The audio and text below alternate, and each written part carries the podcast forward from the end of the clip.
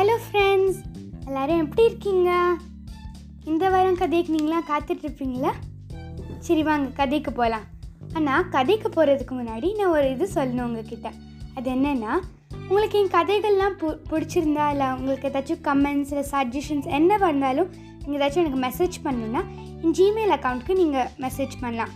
என் Gmail account என்னென்னா Tamil dot short stories dot SI at Gmail dot com எப்போ கதைக்கு போகலாம் வாங்க. கதையின் பேர் பளிங்கு சிலை த மார்பிள் ஸ்டாச்சு ஒரு அழகான நகரத்துக்கு நடுவில் ஒரு பெரிய பளிங்கு உடுகோல் கொண்ட ஒரு அருங்காட்சியகம் இருந்தது. அதில் ஒரு மிகப்பெரிய பளிங்கு சிலை பார்வைக்காக வச்சிருந்தது. நிறைய மக்கள் வெவ்வேறு நாட்டிலேருந்து இந்த ப- அழகான பளிங்கு சிலையை பார்க்குறதுக்கு வருவாங்க. ஒரு இரவு அந்த பளிங்கு ஓடுகள் வந்து அந்த பளிங்கு சிலை கிட்ட பேசிச்சு. அப்போது அந்த பளிங்கு ஓடுகள் பளிங்கு சிலை கேட்டுச்சு ஏ சிலையே உனக்கே இது அநியாயமாக தெரியலையா? வேறு வேறு நாட்டிலேருந்து நிறைய பேர் வந்து உன்னை மட்டும் நல்லா ரசிச்சுட்டு போகிறாங்க என் மேலே அவங்க வந்து நல்லா நிற்கிறாங்க ஆனால் என்னை பார்த்து கண்டுக்கவே இல்லை. என் மேலே நல்லா தாண்டியெல்லாம் போகிறாங்க ஆனால் என்னை பார்த்து பார்த்து ஒரு வார்த்தை கூட சொல்ல. உனக்கே இது அநியாயமாக தெரியலையா? அப்படின்னு அந்த பழுங்கு ஓடுகள் கேட்டுச்சு. அப்போது அந்த பழுங்கு சிலை சொல்லுச்சு என் அன்பு தம்பியே உனக்கு ஞாபகம் இல்லையா? நம்ம ரெண்டு பேரும் ஒரே குகையில் சேர்ந்தவங்க தானே? அதுக்கு அந்த பழுங்கு ஓடுகள் சொன்னாங்க. ஆமாம் அது இன்னும் அநியாயம். ஏன்னா நம்ம ரெண்டு பேரும் ஒரே குகையில் தான் பிறந்தோம். இருந்தாலும் ஒன்றை விட்டு அவங்க நல்லா ரசிச்சுட்டு போகிறாங்க எங்களை கண்டுக்கவே இல்லை. அது இன்னும் நியாயம் அந்நியாயம் அநியாயம் அப்படின்னு சொல்லுவாங்க. அப்போது அந்த பளிங்கு சிலை சொல்லும் உனக்கு ஞாபகம் இருக்குதா?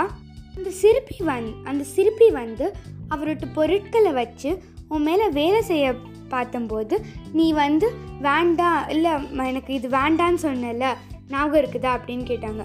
அதுக்கு அந்த பளிங்கு ஓட்டு ஓடுகள் சொன்னாங்க. ஆ ஆ, ஞாபகம் இருக்குது. ஆனால் அது ரொம்ப வலிக்கும். அது வந்து தாங்கவே முடியாது. அப்போது அந்த பழுங்க பழுங்கு சிலை சொல்லும். ஆமாம் ஆமாம் எனக்கும் தெரியும். அது ரொம்ப வலிக்கும். ஆனால் அவர் வந்து நல்லா கஷ்டப்பட்டு வேலை செய்யும் போதே எனக்கு தெரியும் அது. இது கண்டிப்பாக அவர் முடிச்சதுக்கப்புறம் இது நல்லா அழகாக வரும். அப்போ தான் நம்மளுக்கு வந்து நல்லா நிறைய பேர் வந்து நம்மளை பார்ப்பாங்க. எனக்கு தெரியும். அதனால் நான் அவர் எவ்வளோ வலிச்சாலும் நான் பொறு நல்லா பொறுத்துக்கிட்டேன். ஆனால் உனக்கு வலிக்கும்னு நினச்சி நீ வந்து விட்டுட்ட. அதுதான். நான் அப்பயே நல்லா செஞ்சு இப்போ எனக்கு நல்லா அது யூஸ் ஆகுது.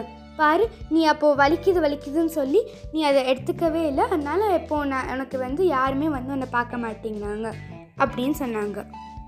பளிங்கு சிலை சொல்கிறத கேட்டுட்டு அந்த பளிங்கு ஓடுகளும் பேசாமல் இருந்தது.